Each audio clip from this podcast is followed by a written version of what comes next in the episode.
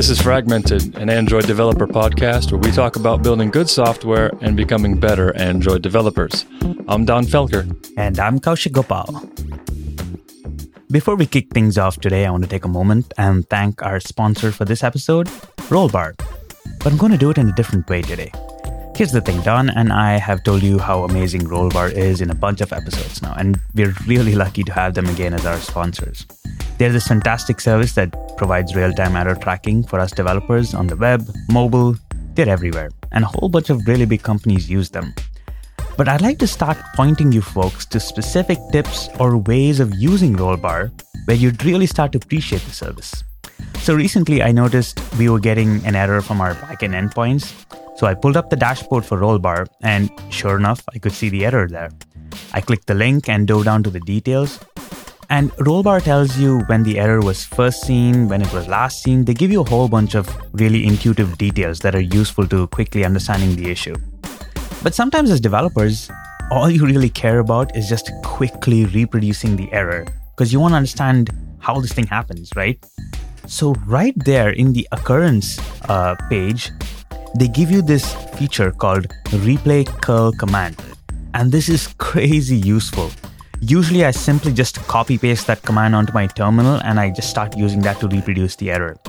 They take care of supplying the right headers, the right parameters. It's as though your app actually sent the request. I love using this feature. It's small and nifty ways like this that Rollbar makes it super easy to quickly detect, diagnose, and eventually just nuke those pesky errors. If you're curious and you want to try this replay curl command feature out, then we got a special link for you, and it's pretty simple rollbar.com slash fragmented. As part of a special offer for our listeners, they're giving their Bootstrap plan free for 90 days.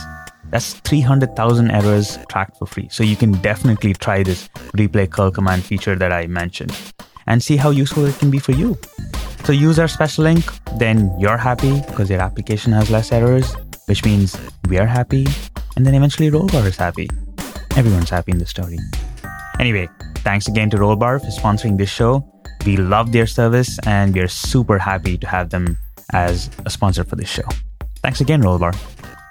Welcome to this week's show. Before we get going, there is something uh, I would like to say. I'd like to say thank you to all the listeners that are out there and who keep listening to all the various shows we have. And I'd also like to thank all the new listeners who have recently joined us. Without you folks, we wouldn't really be doing this. We do it for you guys and gals and everybody out there. So just a big thank you to all you guys out there. You guys have been uh, really giving us a lot of feedback on Twitter and Google Plus and in person. So thank you very much. We love all of the feedback and thank you for listening. Absolutely, 100%. We love getting all this information. It just keeps us going and it informs us on how to move the show forward. So thanks again definitely. So I'm super excited about today's talk, Kaushik. And one of the reasons uh, is because I feel as a developer, it's important to have hobbies. For example, lately I've been getting into a lot of uh, kind of like Internet of Things type of things. And so a lot of times our hobbies are non-work related, but at the same time, they can also cross that boundary like an Internet of Things type of, of, you know, programming. It's kind of work related, but not work related. So today's topic, I feel, is one of those topics where developers can use to kind of cross that boundary to start tinkering various things that they may already have. Um, and it's with the technology that you actually probably already have in your pocket and lying around your house. So, Kaushik, could you clue the listeners in on what we're going to be chatting about today? Sure. So we've always been curious, like you said, about uh, technology and like the software that's surrounding embedded devices, uh, or other devices that basically run sort of like low level uh, control program. But I'm not sure about you, Donn, but like I've never had the chance to actually work in any sort of like formidable way, like at work with any of these devices. And, uh, you know, I thought, well, there might be a, quite, uh, quite a few others in the same boat as us. So we thought we'll take one of these uh, technologies and start with Bluetooth and Bluetooth low energy and just try to get a sort of high level picture. We actually found someone who does have uh, experience and is really, really good at this stuff and uh, would probably help us find our way around this. So we'd like to welcome a friend of the show, Dave Smith, also known as Devunwired. Welcome.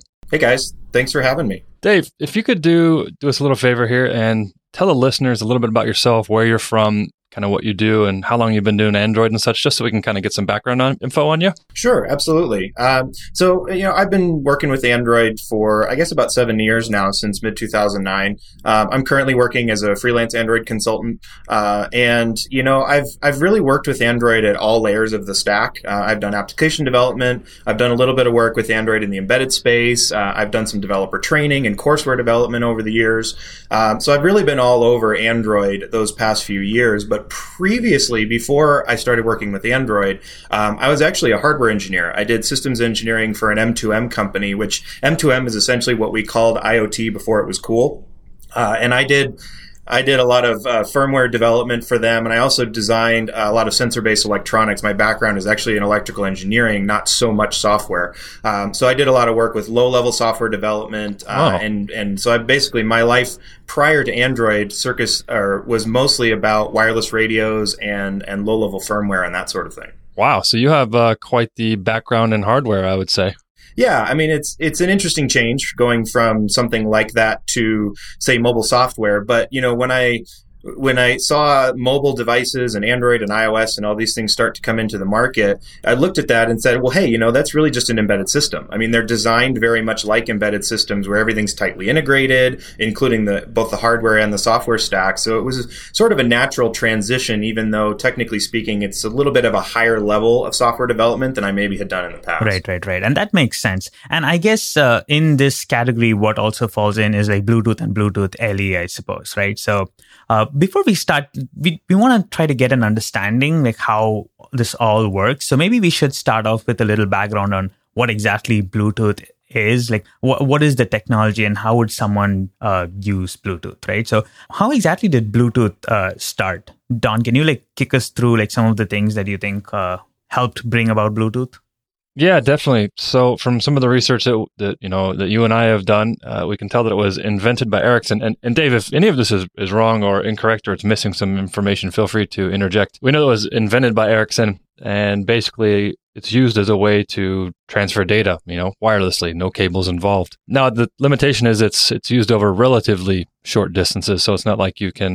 you know, go a quarter mile down the road or even, you know, some Wi-Fi distances. It's uh it's pretty short. Uh, there's been different versions, two, three. Uh, at three, they had different, you know, transfer speeds, uh, and I think currently we're at version four, which kind of brought in Bluetooth LE, and LE stands for low energy. Now, I've heard this is where Bluetooth Low Energy was introduced. Um, I think it was actually started by Nokia at some point under a different name, started with a W. I forget what it was. Um, now, the cool thing that I've also heard about Bluetooth Low Energy is that these devices can run for a super long time on batteries. Dave, do you know if is is that true, or do you know how long that these things can run on these on these batteries and for BLE? Sure. Yeah. I mean, the obviously the LE stands for low energy. So the idea behind the addition to the low energy portion of the Bluetooth spec, which you did say correctly was introduced in Bluetooth 4.0 specification.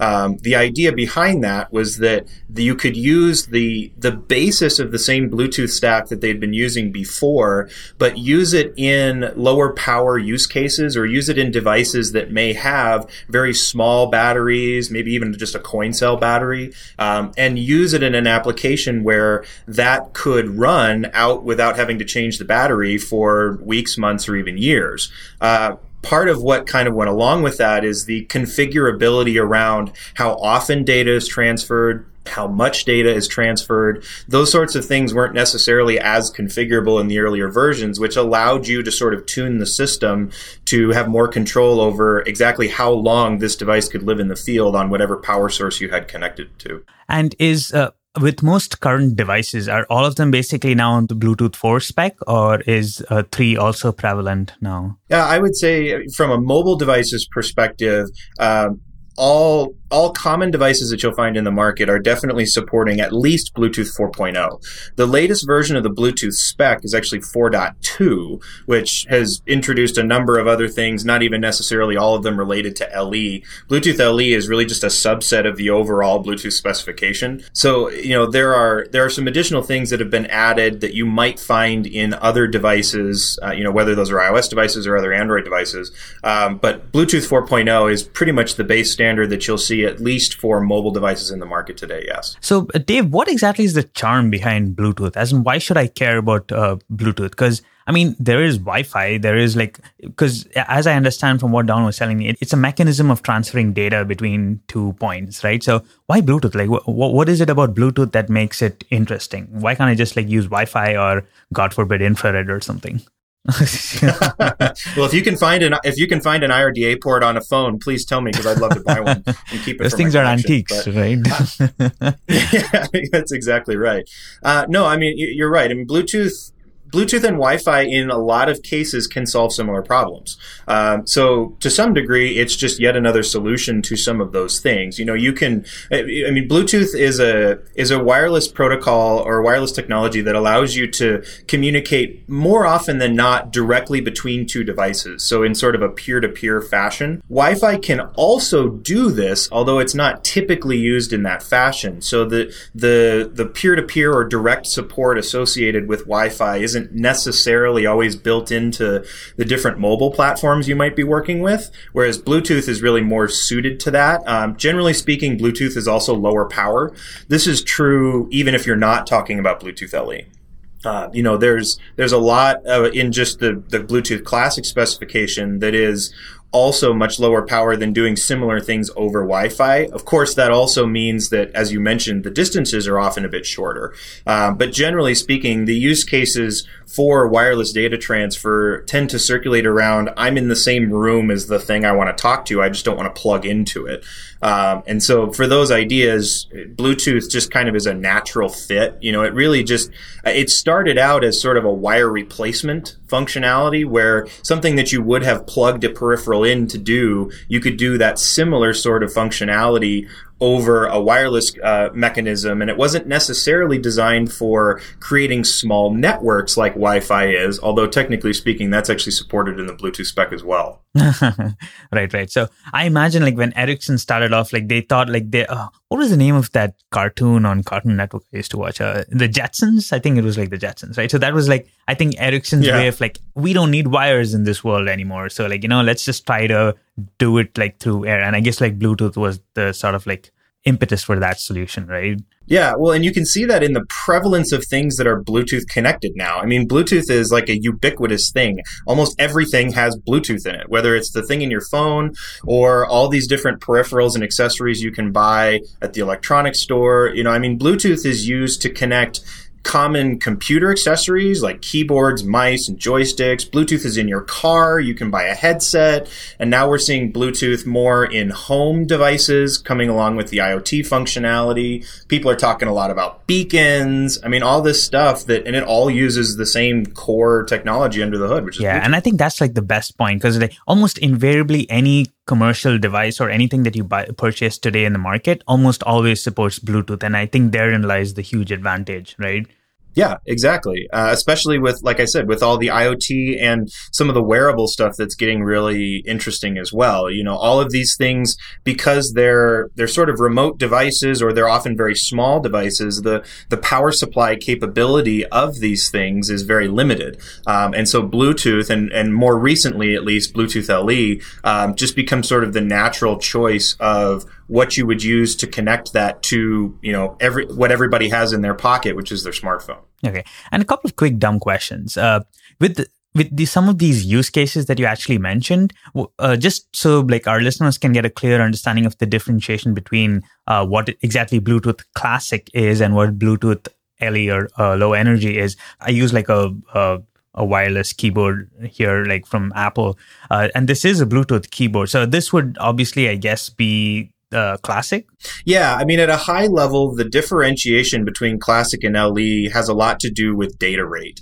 So things that things where you might have to transfer large amounts of data or or do that in a very rapid succession those are typically bluetooth classic type functionality. So you mentioned the keyboard and mouse. Those are generally large streams of events that are coming across the wire to the other device. Um, and so th- those you know those hid or human interface device type uh, things, those are typically always going to be done over Bluetooth Classic. We're starting to see HID devices work over LE. There is a special profile for doing HID on Bluetooth LE um, because in some cases, like a keyboard, those uh, those events aren't necessarily very high rate. Although in something like a mouse or a joystick, they would be. Um, so in the or like for instance the audio cases, like you probably have Bluetooth in your car and you can connect your phone to it so that you can do hands-free calling while you drive. Right? That's a streaming audio connection, so that's a lot of data. Yeah, those types of things are going to be classic functionality, whereas some of the the other pieces we mentioned, like the wearables and stuff like that, those are very low data rate in you know reading sensor data and transferring it a few you know once every few seconds or something like that. Those types of things can typically be implemented over Bluetooth LE. And I've seen a lot of uh, different industries moving towards LE from what it seems like. Uh, especially interesting ones are the ones that are in healthcare. I've seen like things like blood pressure profiles and glucose monitors and stuff like that. So that's that's uh, those are all very valid use cases for LE from what I can tell. And like you said, the wearables, uh, there's ones even out for, you know, bicycles that can help track, you know, cycling speed that just read that sensor data every once in a while and it's not so so much high output. So it's cool. The coolest use cases I've seen is like if uh, you have your kid or uh, actually I shouldn't club these two get, to get together, but or if you have like pets, and what you can do is you can like add like a small Bluetooth sort of device on them, and anytime they move away from you, if you want to be alerted in some fashion, then like it sort of like pings you on your device or tells you because obviously you'd be watching your device more closely than your children or your pets, right? So. Uh, that is an extremely important use case. so one thing you, you did offhand mention about like battery performance and stuff, right? So how efficient is Bluetooth in terms of like battery performance? Is it something that I have to be very worried about? Because I remember in the early days of uh, my mobile usage, I always used to keep like tapping that Bluetooth uh, icon, uh, that toggle off, just because I was like, oh my God, it's going to drain my battery, right? Is this like a valid concern? Sure. I mean, it's, you know, obviously any radio on in your device affects power. And I, I wouldn't even necessarily say that this was a problem for Bluetooth in the early days and not anymore. But I think the idea there is that Bluetooth classic functionality was really designed for, um, you know, constant connections, streaming data, um, and those types of things tended to have a higher battery consumption than uh, you know, than you might necessarily like to have on your device to have that turned on all the time. Um, you know, it was it was such where you couldn't actually really enable use cases where uh, two devices could communicate with each other over an extended period of time, right? The the audio you're streaming or the phone call you're on, that was really the duration of that connection, just because it, it was it was low power in terms of wireless, but it was still a relatively high drain on the battery in something like a mobile device, right? Um, so, I mean, obviously that that's a known issue. That's one of the reasons that Bluetooth LE even exists. Um, you know, the idea being that we can reduce the power consumption to help enable some of these use cases where we just leave the not necessarily Bluetooth radio, but just we we leave the Bluetooth functionality enabled all the time, right? Meaning that we're constantly looking for devices out in the wild or listening for incoming data. We can do that in the background over extended periods, days or months, without significantly affecting the battery in you know a device like a mobile phone, where there's no way we could have done done that with Classic. Um, it's actually kind of interesting. One of the primary technical reasons for this is that um, the way that devices discover each other is completely different between the two. Um, inside of a, a, traditional Bluetooth, like Bluetooth Classic, um, the mobile device that you have in your pocket is typically the device that's responsible for scanning the world around it to look for devices to connect to. And in Bluetooth Classic, that process was done by the mobile phone transmitting packets out into the world. So it was actually hunting for devices devices by broadcasting information every so often to see if it got a response from anything. And just generally speaking, with any wireless radio, transmitting is infinitely more expensive on power than receive. So if your device is talking a lot, and are do, doing a lot more talking than it is listening, then generally speaking, that's significantly uh, impacts the battery more.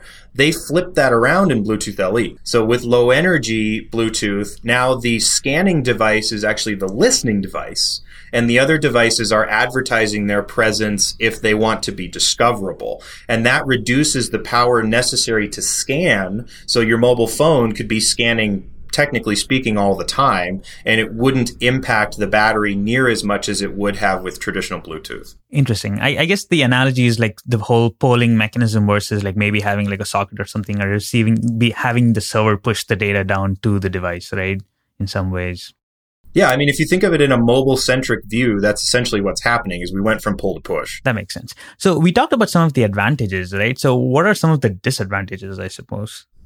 Pro- probably the biggest disadvantage is that there's a lot to um, there's a lot to wrap your head around. Um, I think that the the mobile platforms have really helped a lot with this. Um, although to some degree, I think it may be a bit of a double edged sword because uh, frameworks like iOS and Android have done a really good job of simplifying uh, what a developer would need to do in order to interact with these technologies. I mean, if you look at the specifications for these things, they're hundreds of pages long, and trying to keep an idea of you know, how do I understand these different intervals and how things connect and stuff like that? That's a lot to go through. Um, and I think that the the mobile platforms have really done a good job of simplifying. Here's three or four APIs you can use that will allow you to connect to another device and stream that data. Unfortunately, that also means that the platform makers are making a lot of decision on your behalf. Um, and sometimes they make decisions that are incompatible with each other. So you've got some issues associated with that where iOS devices and Android devices, for example, can't always talk to each other using what should otherwise be a standard profile because they've chosen to make different decisions and they don't allow the application developer to configure some of those things. So some of that can be a little bit more headache than it's worth, you know, and hopefully over time, the at least on the mobile side, the platform makers will start better harmonizing with the spec. Dave, if if I'm a developer and and I'm I'm going to be writing some applications or I want to write an application that uses Bluetooth and I have some devices or peripherals that I can use to in- interact with. Inside of Android, what are some of the classes uh, that I'm probably going to need to use or how would I, would be the best place to start to start looking at uh, developing uh, Bluetooth applications with Android? Sure. So there's, you know, as we've been talking about a little bit, there's two primary buckets here. There's the Bluetooth Classic APIs, and then there's a functionality associated with Bluetooth LE. Um, you know, from a from a Bluetooth Classic perspective, that's really been around in Android since Eclair um, was when they first introduced those APIs, and they introduced a uh, APIs to work with a single Bluetooth profile called the RFCOMM profile, which is really just a, it's think of it as a wireless serial port. Um, so it was a it was a simple way to create a low level socket connection between two devices that would allow you to stream whatever you want in both directions. Uh, they actually have a, a sample called the Bluetooth chat sample that does exactly that. Right, it basically allows you to do wireless chat between two devices, streaming all that data back and forth over Bluetooth. So in in the instance of using those APIs. Um, you know the the Android API structure has a class called Bluetooth Socket that is is essentially the interface for doing this. Um, you know, there's there's some higher level APIs around discovering devices and connecting to devices. Um, all of those things hang off of the the Bluetooth system services, so the Bluetooth manager, the Bluetooth adapter, um, those types of things. Those allow you to discover devices around you, get an instance of a device, and attempt to connect to it. But the the real meat of things happens inside of the Bluetooth socket functionality, um, and that's where you can basically basically advertise that a device is able to uh, receive that connection and then make that connection from the other side and transfer data back and forth. Really, you know, again, you just basically have an input stream and an output stream, and you can read and write raw data back and forth. In, in terms of APIs, that's really all we have in Android for Bluetooth Classic. There's tons of other profiles there, but Android doesn't really expose those to applications. You know, Android supports you connecting keyboards and headsets and all this stuff, but they don't really bubble that up to the application layer. They allow you to detect that those things are there. So you could ask the APIs, do I have any headsets connected and what are they? But there's not a whole lot of additional functionality on really working with them directly. Those are really more baked into the platforms as this is an audio device or this is an input device. Um, and they don't have, you know, specific APIs. You know, when you connect a Bluetooth keyboard, it just acts as a keyboard. There's no specific Bluetooth API you have to work with to do that. All that work is really on the device manufacturer side on making sure they implemented the appropriate profile so that Android recognizes it as a keyboard or as a headset, something like that. Oh, wow. Yeah, that's super interesting. I never knew that. So does that mean if there's like some new kind of uh, technology or there's like if Bluetooth is being used for some new kind of use case, that basically means the manufacturer has to come up with this profile that would work and then we would subscribe to those profiles in order to make use of it? Yeah, to some degree that's true, right? Like so a, a profile in Bluetooth terms is really just a, think of it as a contract, right? It's a, it's a, a definition of a set of services that a device has to expose for interoperability purposes. So there, you know, we've, we've mentioned some of these profiles already, things like HID, headset, um, you know, Bluetooth speaker, which is called A2DP. Um, each of these are just predefined set of APIs that the Bluetooth SIG, which is the group responsible for all of these things, defines ahead of time and says if you want to make a speaker, it uh, you know it conforms to this profile. And then a device like an android device just says we support the a2dp profile. And any device that we find out in the world that claims to adhere to that profile we can communicate with it. So it's all about interoperability. And so when you see in the next version of android they claim that they support you know three new bluetooth profiles. That doesn't necessarily mean that they added more apis it just means that at the system level, those devices can be detected and, and they can interact with them inside of the Android OS. And that may or may not translate to something that you can do with it directly as an application developer. Oh, so in some ways, we are again limited by what uh, the API support. So that's kind of something that isn't necessary. It, it isn't like uh, support library land or something, right? Like that's something that's baked into the OS. So we, the, we would need to wait for the OS in order to sort of use some of these profiles. That's correct. Yeah, that's not really a sort of thing that they can backport because, again, as I said, they're not even necessarily APIs associated with those things. Right, right. That makes sense. I guess that makes sense. Let's say there was some Bluetooth device that I had that allowed me to collect sensor data for whatever reason. Could I interact with that device using the Bluetooth socket and talk to it or no? Absolutely. Uh, well, let me qualify that by saying if you control that device, meaning you you um, you're responsible for the software that's on that device, you can ensure that it implements that one particular profile, which is the RFCOMM, or it's also sometimes referred to as the serial port profile.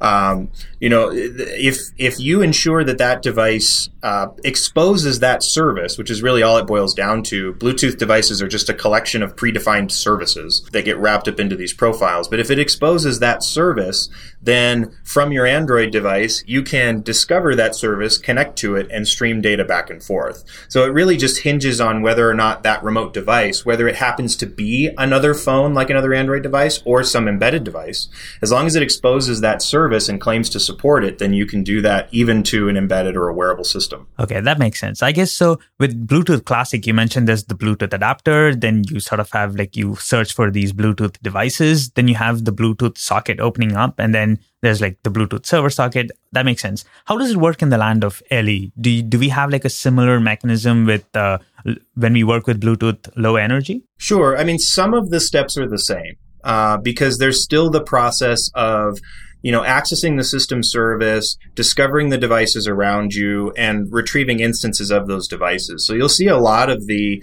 the classes in the framework acting the same in terms of those lower layers.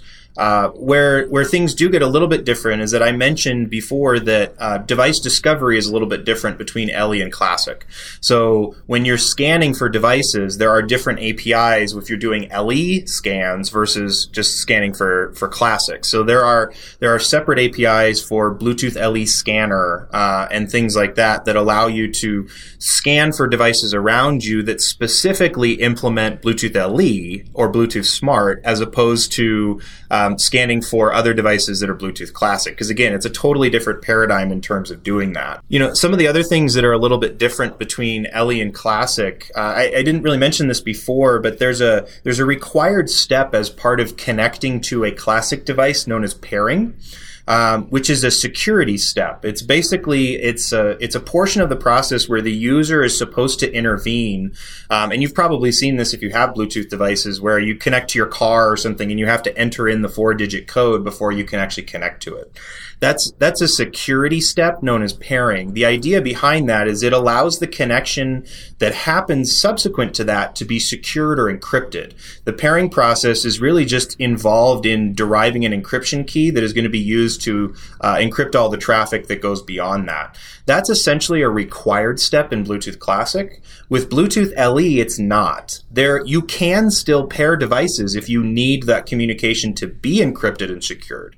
But by default, Bluetooth LE communication, if two devices just connect to each other to send LE data, um, those devices don't have to pair with each other. This also helps make things faster and lower power, just because it's it's fewer steps, uh, you know, in the overall process. So there are some additional pieces in there that might be a little bit different from a functional perspective. The biggest difference between LE and Classic is that uh, Bluetooth LE uses a primary profile called the Generic Attribute Profile, or GATT. Um, and really, that's just a way of organizing data in a glorified key value store um, where instead of streaming data over a socket, you're basically reading and writing key value information in a table. Um, this again goes along with the idea that LE transfers are typically small individual packets as opposed to streams, um, which again helps them be lower power. Um, but so the APIs that you'll see associated with the Bluetooth GAP functionality when you're connected to an LE device is a hierarchy of services, characteristics, and descriptors, which is really just a way of identifying and grouping individual key value elements like what is the temperature of this thing? How should i configure the reporting interval? You know just readable and writable data that you can read and write uh, using individual keys which are represented as uuids makes sense. Uh, and one quick follow-up question from what you mentioned before. You said like the apis around the two are different. You meant specifically the android apis right? So uh, you're talking in the land of android that we the the way those APIs work is a little different. Yeah, that's correct. Just I mean the idea that at the very lowest level, you still access the same system service, and that system service um, is responsible for starting a scan, and then from there you can access a device. Those two things are common, but from that point, the Android APIs diverge whether you're dealing with Bluetooth Classic and sockets or Bluetooth LE and GAP. That makes sense. That makes sense. All right. So for folks who are really interested about going into the specifics of like how the GATT profile works and uh, some of the other specifics, I know uh, Dave has a fantastic talk, and we'll add a link to this uh, in the show notes. And that's basically the talk that I watched to sort of get an understanding of how each of these things work. And this is a talk that he gave on low energy, and you went, you've dove into like some of these details in a very interesting way. So we'll definitely add a link to that in the show notes. A quick question about the GATT profile. So this GATT profile, you mentioned it's like this glorified key value data store, right? So each time the communication that happens between the device and uh, the server and like the device that's listening in is it the whole GATT profile that's basically just like transferred is that how it works or am i misunderstanding something there yeah, so I mean the the idea there is that there's there's two roles primarily associated with this. So you have a device that we call a peripheral, which um, is also oftentimes referred to as a dev- as a server, a GATT server. Um, it's this is the device that actually houses and implements that key value store or that table of data. Um, and so, uh, oftentimes, if you're looking at this, you've got the device that has the data and the device that wants to interact with that information. Um, and so, the the peripheral device is the one that owns that GATT table of all those individual attributes that probably represent things like the temperature value or the heart rate value. So, the peripheral device is the device that has the sensors and owns all the data. Uh, the devices that connect to that uh, are often referred to as a central device or a GATT client. And so that is more often than not, that's your phone. Um, you know, that's the device that is scanning for these, making a connection, and then reading the information off of that um, in individual requests. So, you know, uh, the idea is that from your application, you make a request of a specific characteristic that lives on a specific service. And that characteristic is one of those pieces of data, like the heart rate value. Um, and some of those characteristics could be readable only, or they could be writable. So you could have configuration values where maybe your phone tells that heart rate monitor that it should be taking samples every five seconds or five times a second um, and making those configuration changes from the device as well. So all that data lives on the peripheral, and then it's transferred back and forth individually based on requests from one of those central devices. Oh, okay, that makes a lot more sense, I guess. So there's also this concept of like the broadcaster and the observer uh, in terms of these roles, right? Like, so in your uh, in your talk, you you mentioned like I, I think I have a decent understanding of how like the uh, the central and the peripheral works how does the broadcaster and observer sort of like fit into this equation? Sure. So one of the really neat things about uh, Bluetooth LE that we didn't really have with Bluetooth Classic is there's this fundamental concept that inside of the um, what we call the advertisements, which are the packets that are sent out by devices so that they can be discovered by others. So this is during the process when devices aren't yet connected to each other. Um, inside of Bluetooth LE, there is actually a portion of that advertisement that applications can fill with data. Uh, which is not ne- wasn't necessarily true inside of Bluetooth Classic, or at least it wasn't used in the same capacity. Um, what this allows us to do is create devices that are actually broadcasting the information they have to provide without requiring that someone connect to them to get that information. So, uh, you know, under the same idea, let's go with the temperature sensor, right? The Bluetooth temperature sensor could house that information in a GAP profile and could respond to requests for it after a connection. Or it could simply advertise that data inside of that payload every time it's telling the world that it exists. And then the client device, which um, we refer to as an observer because we, it doesn't have to actually make a connection, which is what a central would do. This device could just be listening and scanning for those advertisements like it would be doing if it were going to make the connection and simply read the data out of each of those advertisements without having to make a connection to get it. So this enables what we've effectively started referring to as beacon applications, right? A beacon application is an idea of a device where I'm transmitting data out into the world and I'm giving you everything I have. You don't have to connect to get anything more.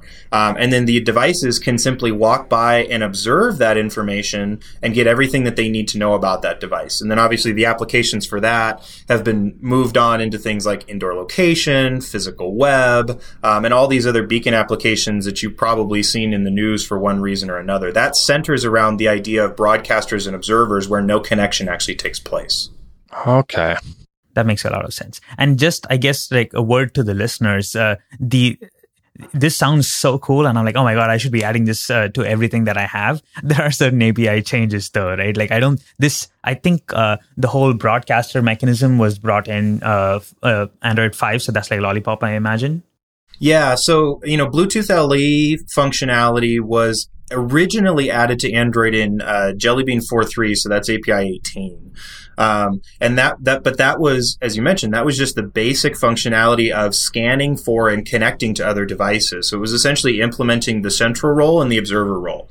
Um, which in a lot of cases is all we need because that's primarily what the devices are doing in those types of applications. Inside of API 21, which is Android 5, that's when they added the ability for the, the device in your pocket to become an advertising to device or to act as a peripheral where it could receive connections and serve data up to other requesting clients. So they added the other half of that functionality in API 21. Now, just kind of a, a side note there, the um, there were some underlying changes in Android over time that really, in the early days of the LE APIs, made the Bluetooth stack fairly unstable. Um, and this is a you know a well-known problem where you know if you're doing Bluetooth development on the Android 4X system, um, you know there were a lot of instability issues there and incompatibility issues with other platforms and other devices um, because of some changes they made under the hood in the architecture of the system.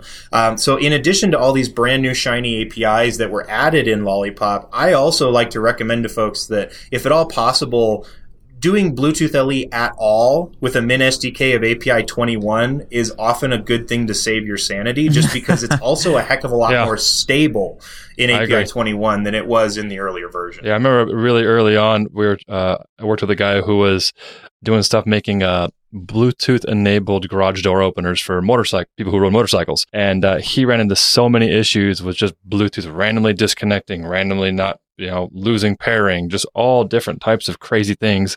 And this is back when you know right after the API level like 14 was just starting to come out, so he. He ran into all of them, and I witnessed it. And it was not a fun time for him at all. Yeah, and I, I mean, I would say even today, things are not awesome. Right? I mentioned before that Disclaimer. both both mobile platform vendors have have made their own decisions about how this stuff should work to simplify it for developers like us. And unfortunately, those opinions tend to conflict sometimes. So you you may still run into cases where if you're trying to have an Android and an iOS device talk to the same peripheral, one might work and one might not. Um, it's just that things are a thousand times better now than they used to be. And uh, what was the root cause for all of this, like instability and these problems? Is it basically the uh, architecture? Uh, I mean, why is this problem there? Yeah, so um, basically, I mentioned that Bluetooth LE APIs were introduced in Android 4.3. In the prior version to that, Android 4.2, Google went through and completely redid the entire Bluetooth stack in the platform.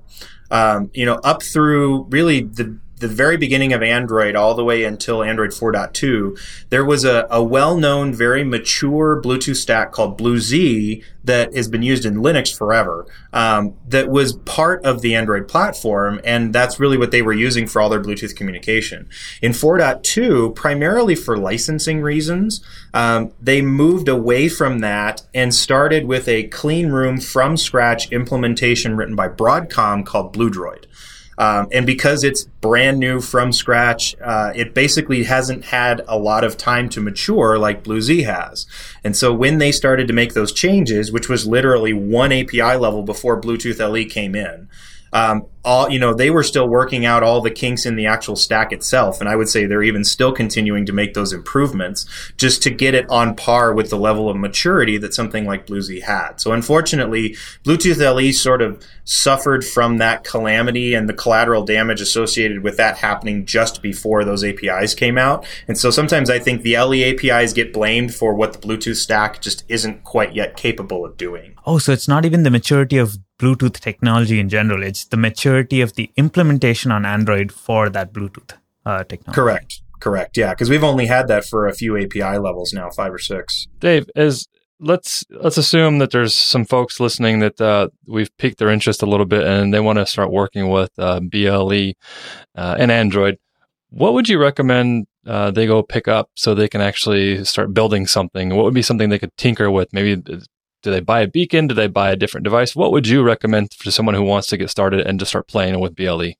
Sure. I, I mean, I would say it depends on it depends on your means because to some degree, the easiest thing to do is have two devices, um, but not everybody necessarily has that accessible to them. But it's the most flexible approach. So if I have a phone and a tablet, for example, or maybe I have an Android device and my wife has an iOS device or something like that, right? Just the ability to have two devices that are programmable um, is probably the easiest way to get started because you can tweak you can tweak different things, you can tinker with it, you can see how both sides of the equation actually work using a fairly high level programming environment, right? You're not having to write embedded code to get one of those things to work. Um, but not everybody has a bunch of devices laying around like those of us who are, uh, you know, developers, Android developers maybe do.